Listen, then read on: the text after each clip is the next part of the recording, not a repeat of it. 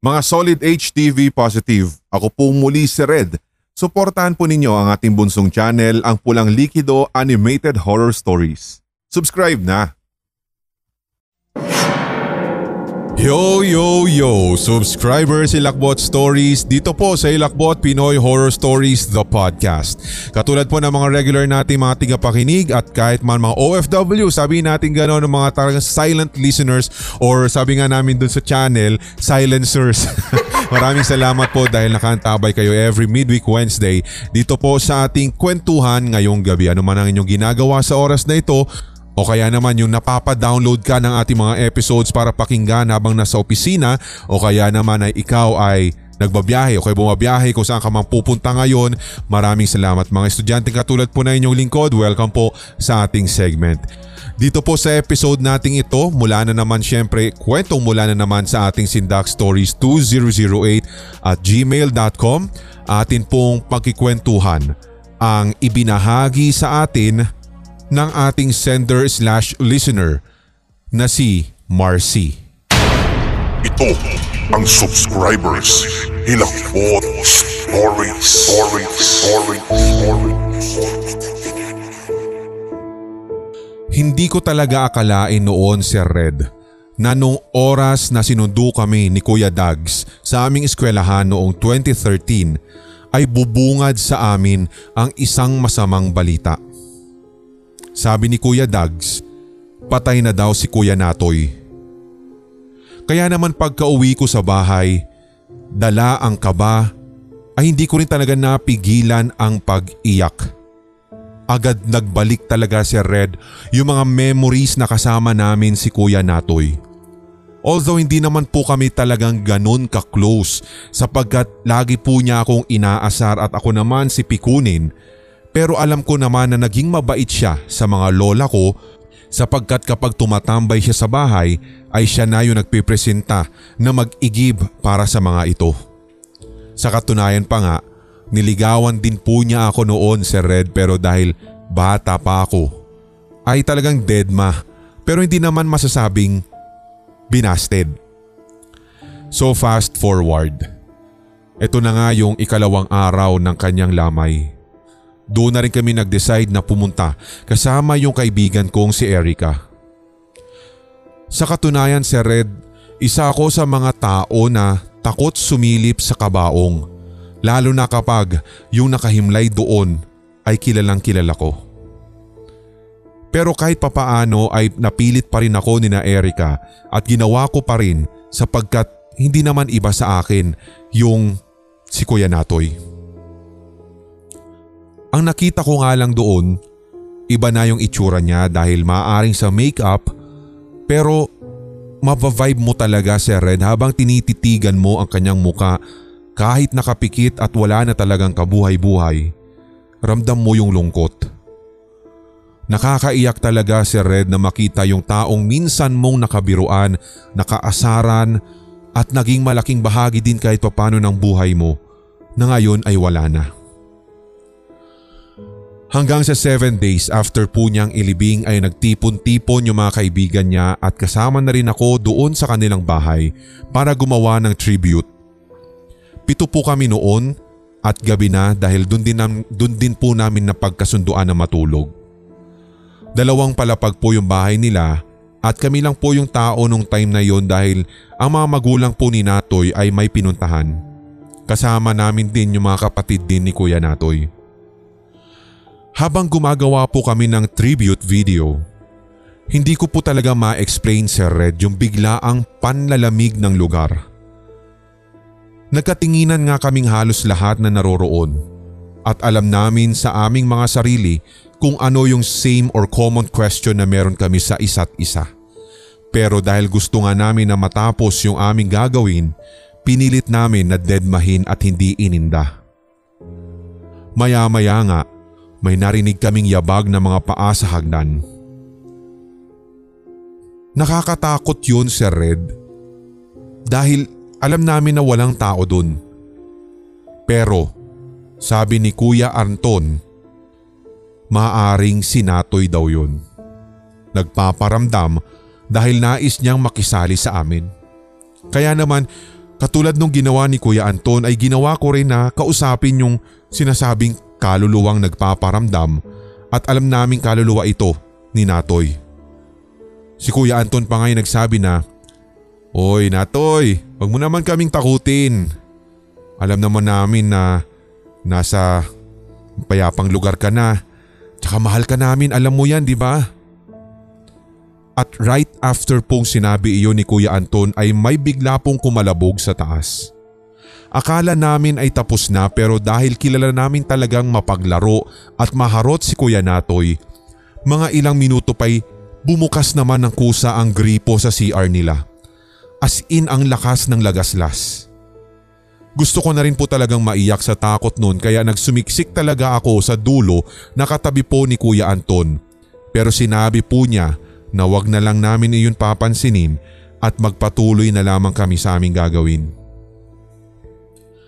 And then fast forward. Natapos nga po namin ang aming tribute video at kinabukasan nung nasa bahay na ako, nakakaramdam pa rin ako ng kilabot Sir Red lalo na nang mapanaginipan ko po si Kuya Natoy isang hapon. Natutulog ako noon sa kama malapit sa bintana nang may biglang kumatok sa dingding ng bahay. Binuksan ko yung bintana at doon nga nakita ko si Kuya Natoy at nakatayo ito sa harap ko at nakangiti.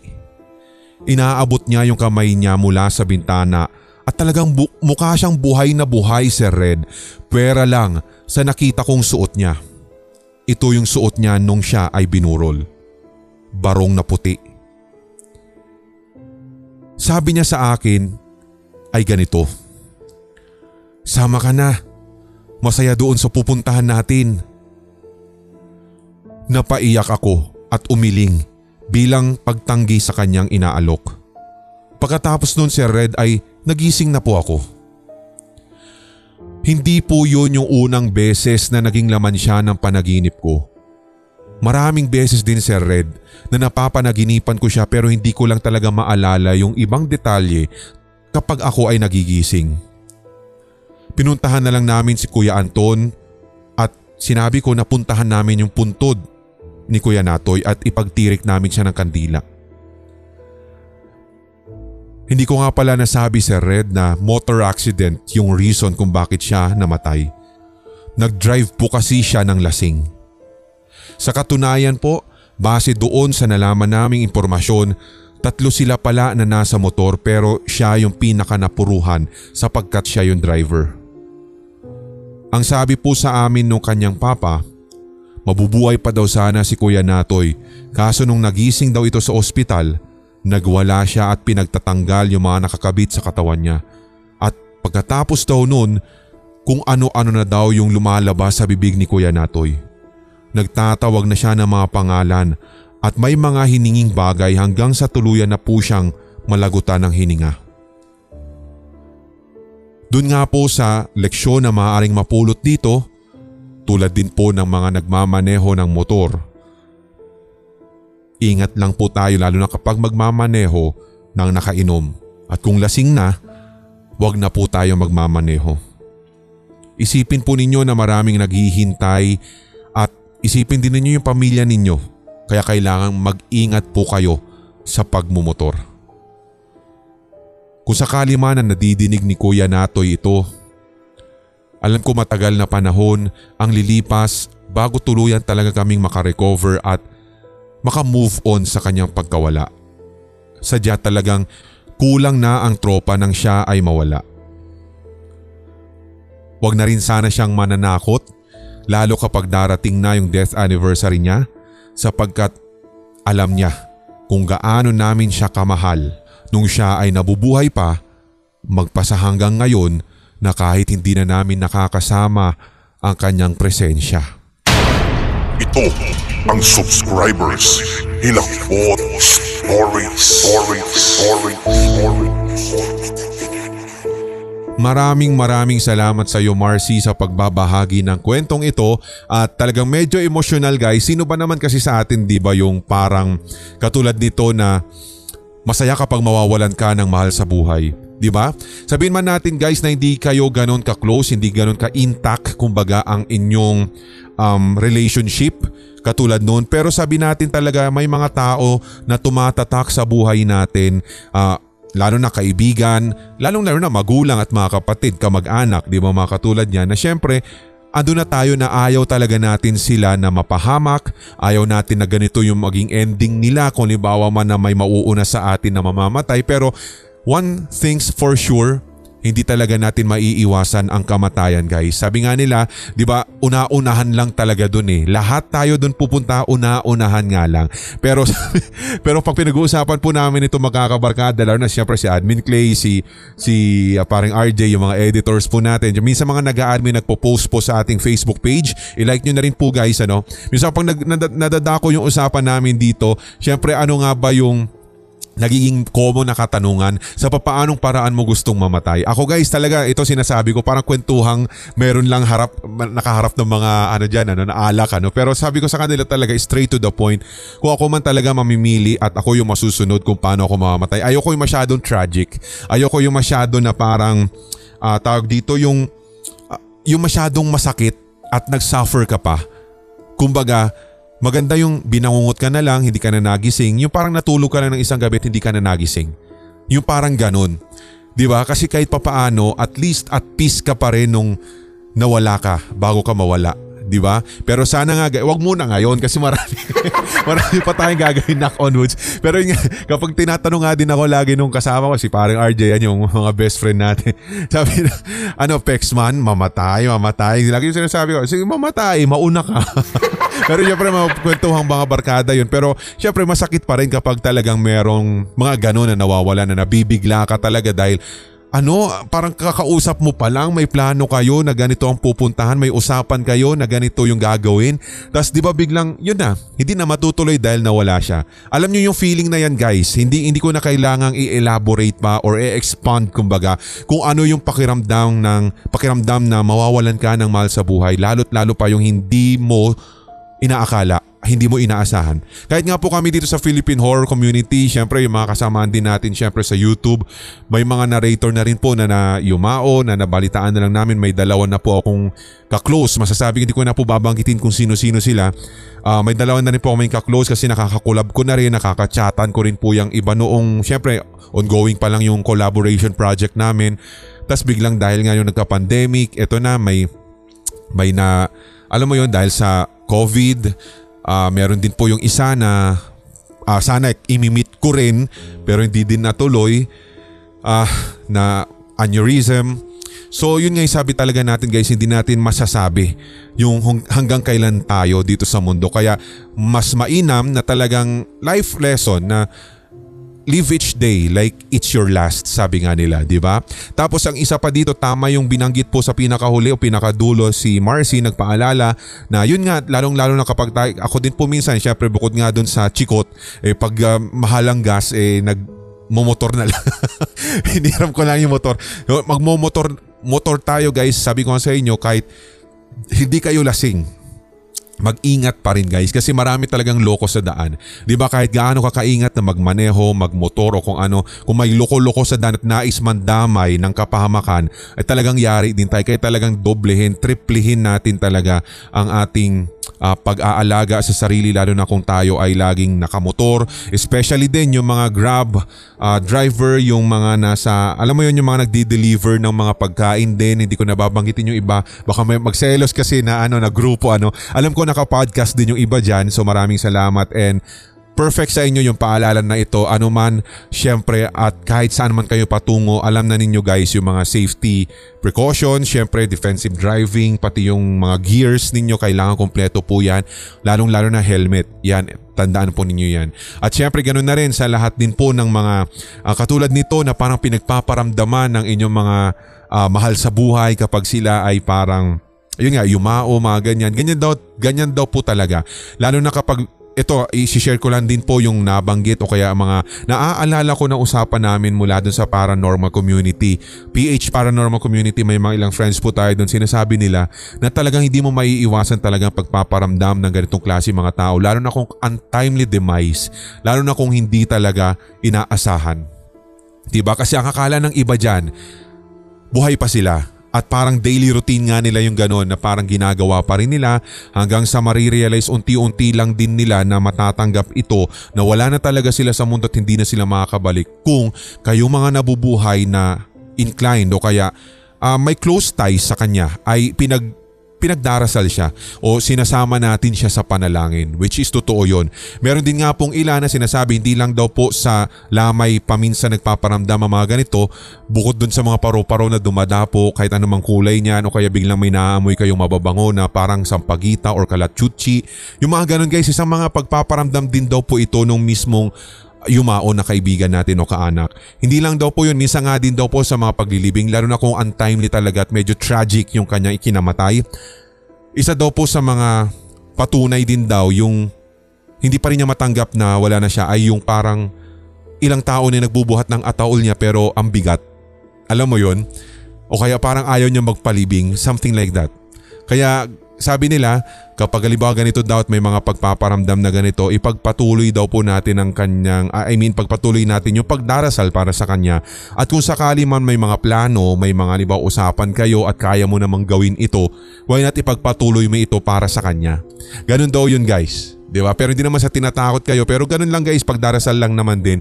Uh, kumbaga prayer is the key para sa kanilang, para mahanap nila yung kaliwanagan para mahanap po nila guys yung kanilang daraanan, di ba?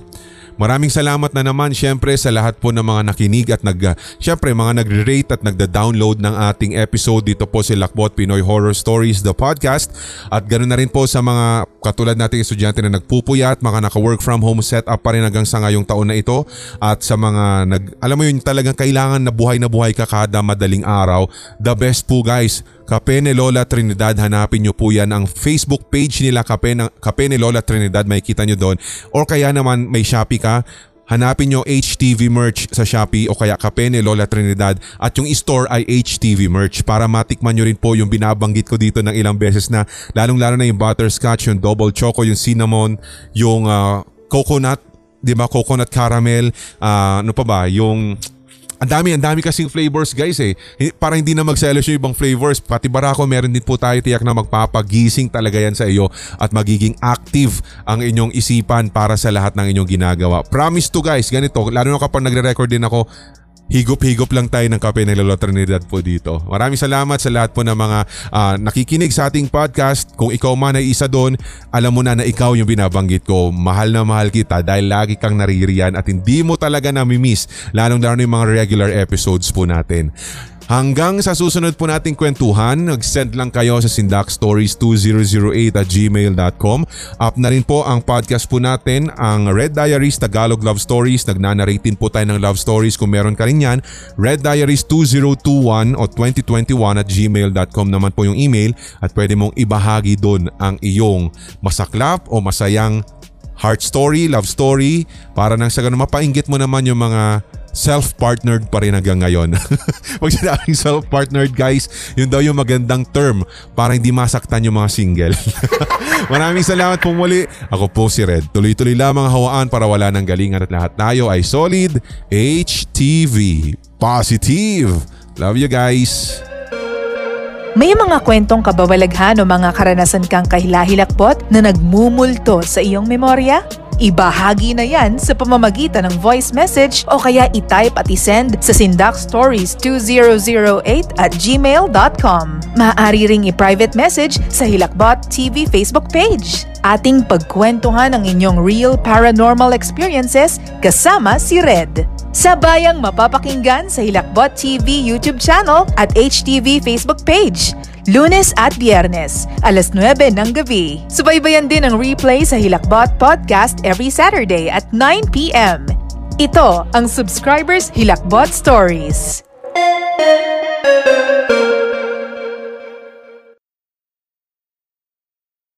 Hello sa lahat ng mga HTV Positive. Ako po si Red. Inaanyayahan ko rin po kayo na suportahan ang ating mga brother YouTube channels, Sindak Short Stories Hilakbot Haunted History at ang Red Diaries Tagalog Love Stories. Subscribe na! Experience early access for our upcoming premieres. Watch exclusive member-only videos and more. Click that join button and enjoy exclusive channel membership perks. Welcome to Hilakbot TV.